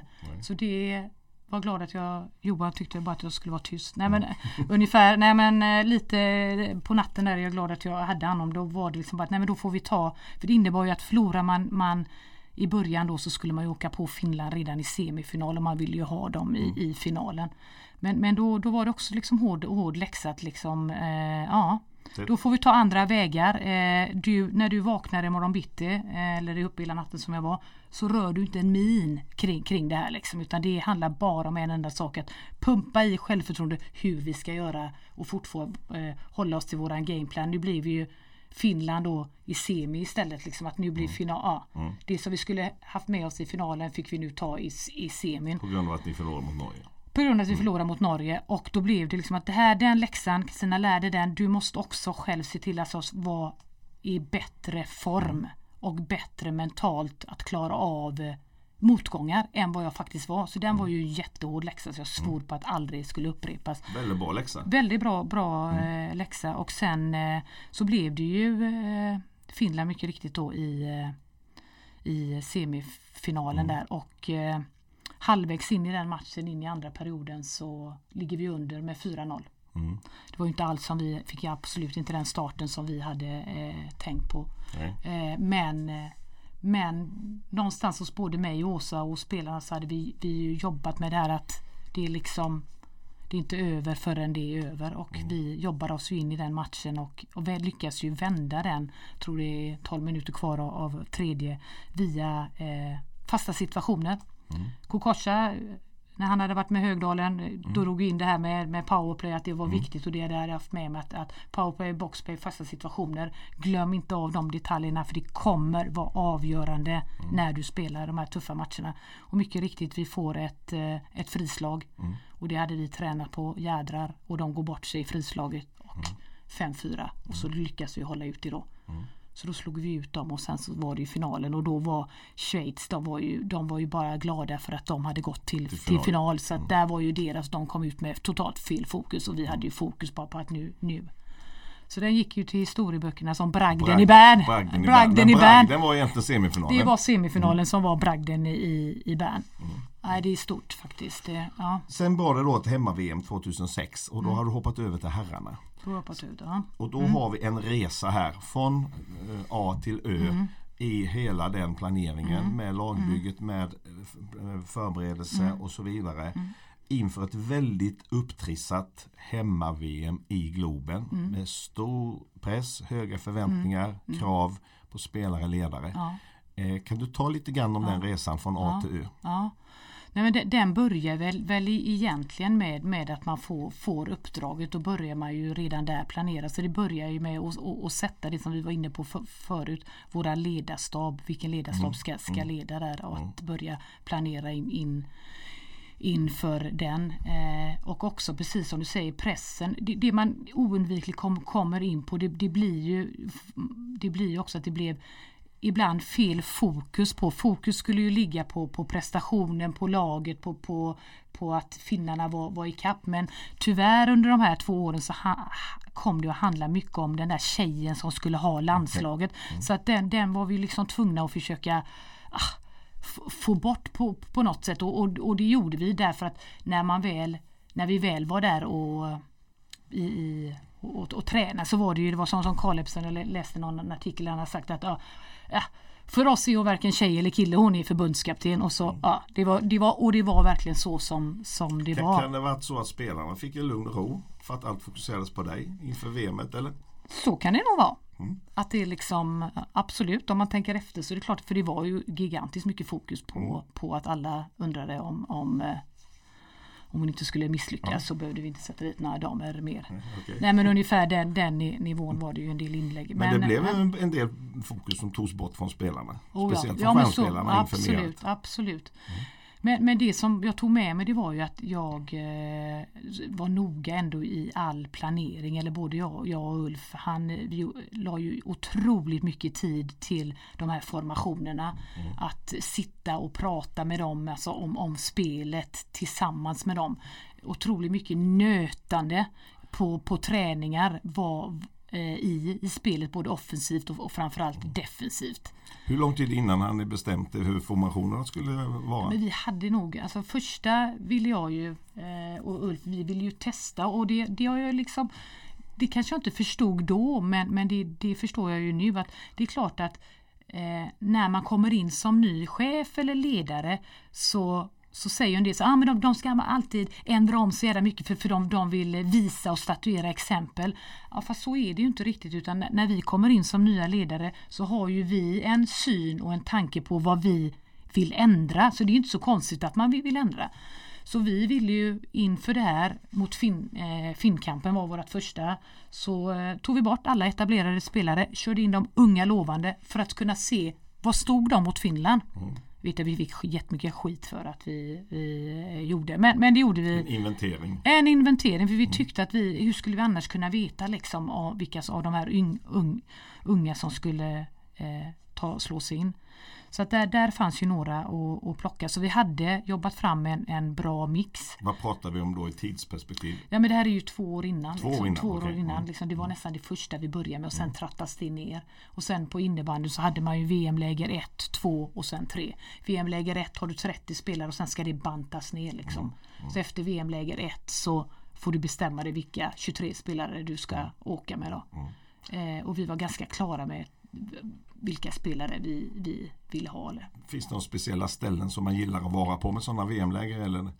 Nej, men I början eh, så var det ju Bosen. Sen, sen så var det Jag gillade ju att vara på lite udda ställen som man inte hade varit på på förut bara det fanns en bra idrott. Sen så vi försökte nog något ett VM-lägen så jag kommer knappt ihåg vad det hette Katrineholm rätt ut i skogen någonstans där eh, eh, bodde vi och sen var vi något i och för sig som vi var nere i, i Malmö. Eh, så det har, det har varit lite olika. Men, men däremot själva VM har varit viktigt för mig att, att hitta platser. Att ett, ha en plats, nu blev det ju eh, eh, så, så tydligt när vi var, var i, i Schweiz då. För då kunde vi vara, ifall det var i Bern så kunde vi bo på en plats under gruppspelet och sen så flyttade vi. Och så var också viktigt för för VM på hemmaplan men då hade vi vårat gruppspel nere i Helsingborg och då kände jag att vi behöver ha en plats där det är full fokus bara på innebandy. Det ska inte finnas något som kan dis- distrahera. Så då hittade jag Örenäs slott Ja, rätt ut på vischan.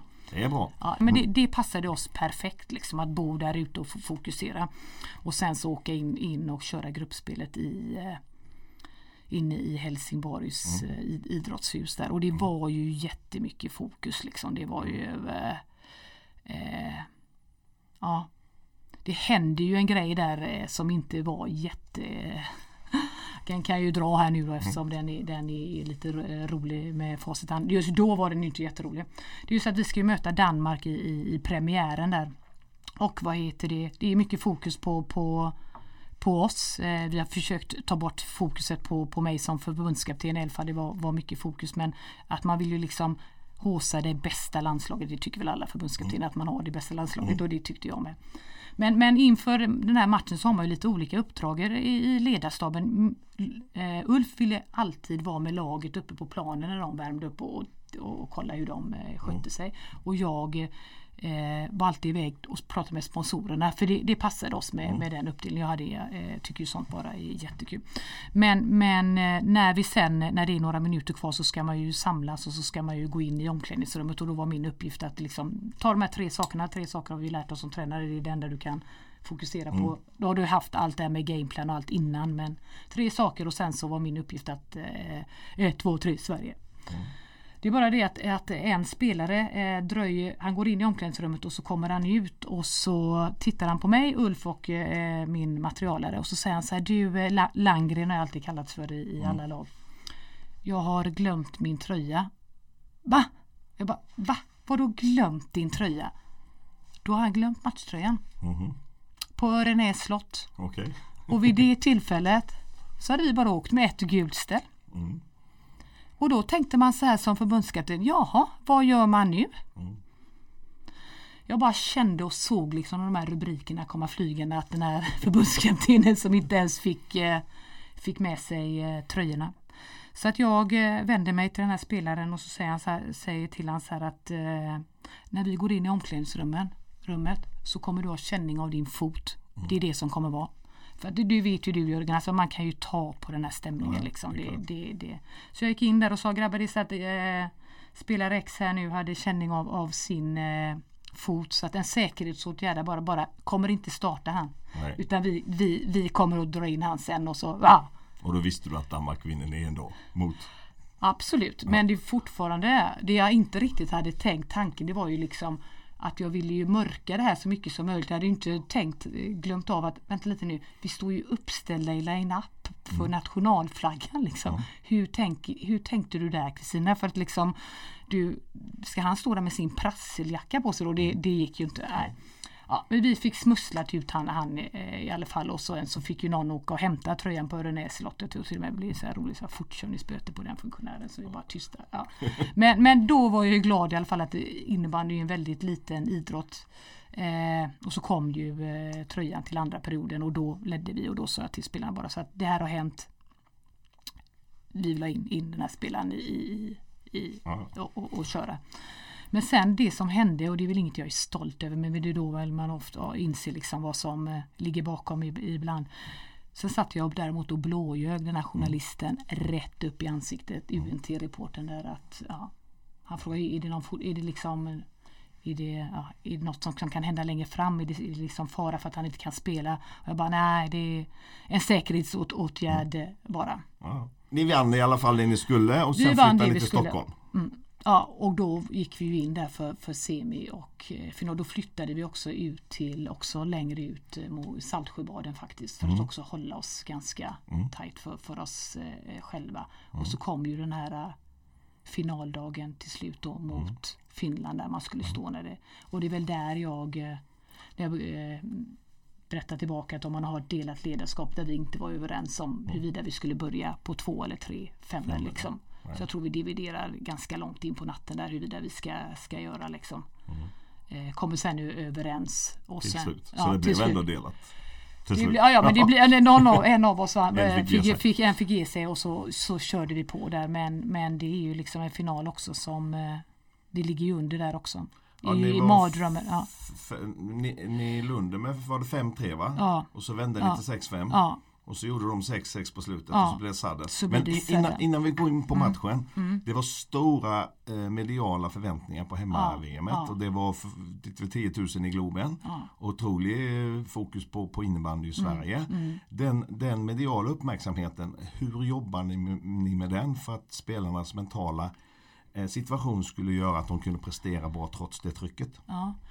Vi hade ju haft, dels hade vi under de här lägren haft mediaträning också och valt ut några personer som, när där det var intervjuer som man tog med sig till, till presskonferensrummet och, och noga utvalda sådana spelare som inte kommer påverka en ganska mycket. Gide var ju en perfekt sån lagkapten, alltså det, det liksom rann av. Han älskar detta Ja, ja men han älskar Ja. det. Anders Hellgård också så här som, äh, det, han brydde sig liksom inte så, så mycket. Alltså, ja.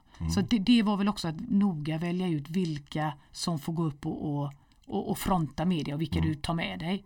Eh, Jag själv fick ju också jobba hårt med, mm. eftersom det oftast var jag som, som var eh, och vilka frågor. Så, så det var väl en, en sak. Och sen också jobbade jag mycket med, med det här mentala att, att få dem att förstå att, att vi att gl- glömma, alltså glöm allting annat som har varit. Alltså den här tröjan som är här nu, det, det är vi, det är bara vi som kan göra, göra det och det är vi.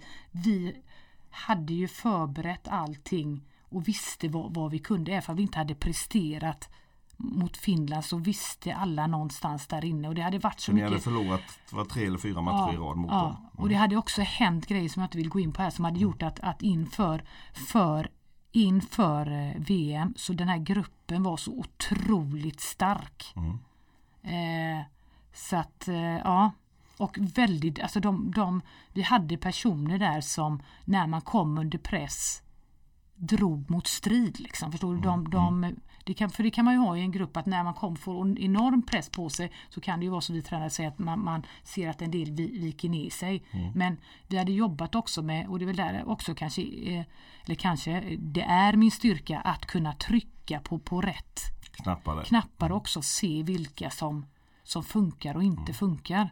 Ni fick en del skit där innan när ni förlorade de här träningsmatcherna Ja. mot eh, Finland. Ja. Använde ni det som en tändvätska att det var liksom ni mot världen lite när väl Jo men så blir det ju och sen också det där med vetskaperna att när man har varit förut. Jag vet ju att det, det går inte. De kan säga vad de vill liksom. Mm. VM, en final, det går inte att jämföra med någonting annat. Nej. Låt dem tro då att de har övertaget. Det är väl jättebra.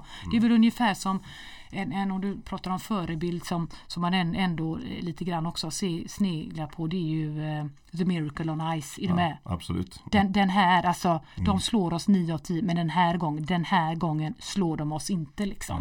Ja men det är bra Ja, det, exempel. ja. Eh, vi, vi spelar fram till tredje perioden då Mm. och eh, underläge 5-3. Mm. Eh, coaching situationer, eh, press, eh, publik, fullsatt, Mm. eh, direktsändning, tv, eh, underläge där. Vad tänkte ni på? Hur agerade ni där i de tillfällena? Vid det tillfället? Nej men det, som hade hänt innan där var ju att vi hade startat på tre femmor. Vi tvingades ju nu att gå ner på, på två femmor. Mm. Så vi hade ju liksom inget att, att förlora utan det handlar ju bara om, där är ju fördelen när, när du kan coacha att, att försöka gå och bara pumpa i självförtroende liksom. Mm. Det är det, du- det du kan göra och att man håller lugnet. Att man inte stressar upp sig Mm. i, i onödan. Så det, alltså det är som du säger med massa publik. Alltså jag tror inte ens jag kommer ihåg hur, hur det lät. Liksom. Jag försökte när jag kom in, in, jag tänkte på det när jag gick in att den här ögonblicket kommer aldrig komma tillbaka. Kri- Kristina, eh, eller Landgren som jag kallar det Försök eh, få in det så att det är som ett minne. Men jag har ingen, ingen aning. Du vet, jag var fullt fokus bara på, på att vi skulle vinna den här jävla matchen liksom. Och så gör ni 5-4 Ja. och så gör ni 5-5 och så gör ni 6-5. Ja, Och då är det ju en eufori Ja. i Globen Ja. och i laget. ja. Och, och, och ni bara tickar ner till slutsignalen. Och så händer det som inte får hända. Och så paff Ja, 6-6. ja, vilket inte he- heller är helt, alltså det har ju hänt hundra gånger och det får ju inte hända. Nej. Men det blir lite falskt att man, man slappnar av. Vad Och sa så, du då? Då blev det sadden. Då blir det ju sadden, eh, jag kommer faktiskt inte ihåg vad, vad vi sa. Eh, det är Det- totalt, det är det, jag, inte, jag tror bara att vi, ja, Man kan jämföra lite med Björn Borg när han hade åtta mm, matchbollar och förlorade eh, i fjärde set i Wimbledon Mm. 80 var det va? Mot McEnroe. Och sen lik förbannat så vinner han i femte set då när man tror Mm. att det liksom han har tappat det och så kommer tillbaks Mm. otroligt bra. Och ni, ni, ni till slut eh, vann i powerplay. ja, Vad var det va? ja. Det är ju, händer ju en incident framför vårat mål där som kanske egentligen är en, en dubbelutvisning. Eh, det vi hade pratat mycket om, det, det, där, där ska jag faktiskt också ge oss cred. Vi hade pratat mycket om det här med adrenalinet. Liksom att, att, alltså, du får ju, du måste ju minimera, mi- miss, ett, minimera misstagen och sen hålla huvudet kallt. Liksom. Du kan inte, det, det får inte brinna i proppskåpet. Och jag hade ju några spelare som som tyvärr då, det brann lite ofta för men, men vi hade ändå påtaglat det och Henrik Kvist är ju där och trycker på, på, på den här finnen så att precis när, när det är nästan tror jag att han ska blåsa dubbelutvisning så drar ju den här finska spelaren av någon anledning, han lackar väl ur Kvist i hår- håret och då drar ju domaren utvisning. Och då säger du inte speciellt mycket utan du, Nej. ja, nej, Nej, utan du bara tycker Man ska att, ha lite fördelar på hemmaplan Ja, också. återigen det som jag hade lärt mig från Kokoschas tid. Powerplay. Jädra viktigt liksom. De hade Helgo, det hade var, mycket, eh, mycket driven i, i uppsättning av vårat powerplay i, i landslaget och eh, ja. Och där gjorde ni segermålet i Ja, powerplay ja, på ja. en, något som ni hade jobbat med hårt. ja. Och, det, och lite tack vare också att den ena toppen där Mikael Konen lägger klubban åt fel håll, då går passningen. Så att det, ja, ja. Härligt. Mm. Ja, fantastisk eh, minne och en stor erfarenhet såklart och Mm. en, en, en väldigt bra prestation. Eh, vi ska släppa innebandy nu. Mm. Och sen ska vi bara säga så här att när du eh, 2016 kände att nu är jag färdig med innebandy Mm. och så fick du erbjudande om att börja jobba på eh, sponsorn, kan man säga så? Ja, det kan man. Ja, säga. ja, men herregud, Wallenstams behöver eh, nej, nej. kontor Ja, ja, eh, absolut. Ja. eh, och helt släppa sport och Mm. börja Ja. i näringslivet. Mm. Eh, varför gjorde du det? Nej, men historien ska man också säga att det är inte bara så att sponsor. Jag hade Hans eh, VD då, Wallenstam, hade ju varit väldigt duktig på. För jag hade ju dels varit med han och tränat hans flicklag. Så vi hade ju lärt känna varandra där vi för övrigt tog två U18-guld. Det är vi väldigt stolta över bägge två. Men han hade varit duktig och sagt att men du kan inte du gå, gå, åka in på kontoret och hålla lite föreläsningar för, för någon grupp här. Kan du hjälpa dem med lite teambildning? Den, det är en avdelning, det kunde vara kul om de fick hjälp med att sätta lite mål. Så att jag hade ju varit där inne och åkt från Pixbo så in till Avenyn och så sprungit in där och så kanske inte funderat så jättemycket på, på vad de gjorde. Men efter då med eh, när jag hade varit både sportchef och klubbchef så, så, så fick jag en, en fråga och kände att jag kunde inte riktigt komma läng- längre och jag, är så här, jag drivs ju hela tiden av eh, utmaningar. Och det var en eh, utmaning som jag inte kunde säga nej till för att också har jag varit ute och föreläst en del och, och någon gång när jag hade föreläst var det en herre som räckte upp handen och så sa så ah, men du vet det där idrottens ledarskap det, det är bra men det är alltså tveksamt om det funkar i näringslivet och det där störde mig. Det, jag liksom, det hade etsat sig fast. Jag kände så här, här har jag igen liksom chansen att, att komma in och då blev jag då fick jag ju uppdraget att bli chef för kundservice. Mm. Jag har ingen aning om knappt vad kundservice, jag hade hjälpt dem lite grann innan men hade liksom inte riktigt koll på det. Men ganska tydligt också dedikerat att du ska inte hoppa ner i några syltburkar och, och utverk, du ska ledarskapet är det vi vill åt. Och då, då var jag lite orolig, skulle jag brinna lika mycket för, för det här som jag hade brunnit liksom för, för innebandyn? Men direkt där så insåg jag att nej men det här, jag brinner ju för att utveckla människor. Så att det hade nog, att det blev innebandy, det hade nog kunnat bli vad som helst liksom. Så att det, Vilka egenskaper i din eh, ledarroll Mm. i näringslivet eh, har du tagit med dig från innebandyn om du ska ta två, tre eh, Mm. Ja. mest primära sakerna? Ja. Ett är ju tydlighet. Mm. Tydlighet vilken roll, roll man har. Eh, engagemanget. Mm. Eh, och viljan att vilja utvecklas hela tiden. Det är väl de jag tycker är, otroligt Mm. viktiga. För de har alltid varit viktiga för mig som, som ledare. Att det, det finns alltid folk som, som kan bättre. Kristina, se till att lära dig av, av dem då. Lär Mm. känna människor och försök få ut det mesta som du bara kan. Liksom. Rent generellt eh, om man tittar på vad näringslivet kan lära av idrotten. Mm. Utöver de här sakerna, vad, vad känner du då när du har varit ute och träffat folk i näringslivet? Nej men det är ju det här att, eh, att vi inom idrotten, i och med att det är så vi är så nära. Vi testas ju för så mycket som, som jag tror att ibland många chefer kommer inte bli testade för under en hel livstid. Nej. Så där har man ju liksom att, att vi, vi tränar och så spelar vi matcher och så får vi ett kvitto och det händer så mycket däremellan som man kanske inte får i, i ett näringsliv. Så där har man en del saker som man skulle kunna ta med sig. Och sen så är vi i idrotten också väldigt duktiga på, på att sätta mål, hur vi ska nå målen. Vi ger feedback till våra spelare och direkt återkoppling också. Där kan, kan näringslivet lära sig jättemycket av, av eh, i idrotten. Mm. Och, och sen eh, likadant och omvänt finns det ju Omvänt, också. ja. Mm. Precis, och det, där finns ju, och det är väl precis det här som vi ser ibland händer att, eh, att det, alltså, mång, framgångsrika företag har ju en tydlig organisation och vet vad de ska göra. Mm. Det känner jag att det kan vi i idrotten verkligen lära oss mer av. För att, för att ibland som tränare så har man varit, varit för ensam. Det har inte funnits en ordentlig sportslig organisation eller en, en tydlig organisation i, runt föreningen. Jag menar jag vet i början när jag kom, kom fram så, så var det de här enstaka individerna som, som gjorde, eller i organisationen som gjorde så, så gott de kunde. Eh, så där finns mycket som man kan dra, dra nytta av. Spännande. Mm. Eh, tiden går Kristina. Eh, fantastiskt kul att ha dig här i Coach Meet Coach. Eh, stort tack och lycka till eh, fortsätta karriären Mm. inom Wallenstam. Tack så jättemycket. Härligt, ha Tack. det bra. Tack.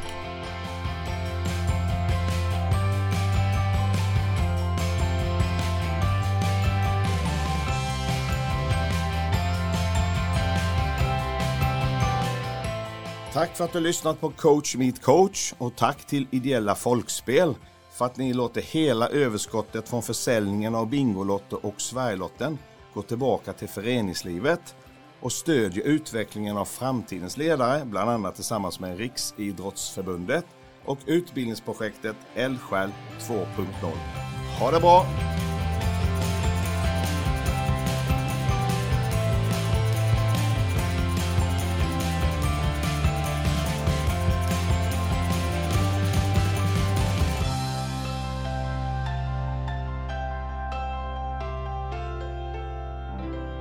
En poddproduktion av Fredag.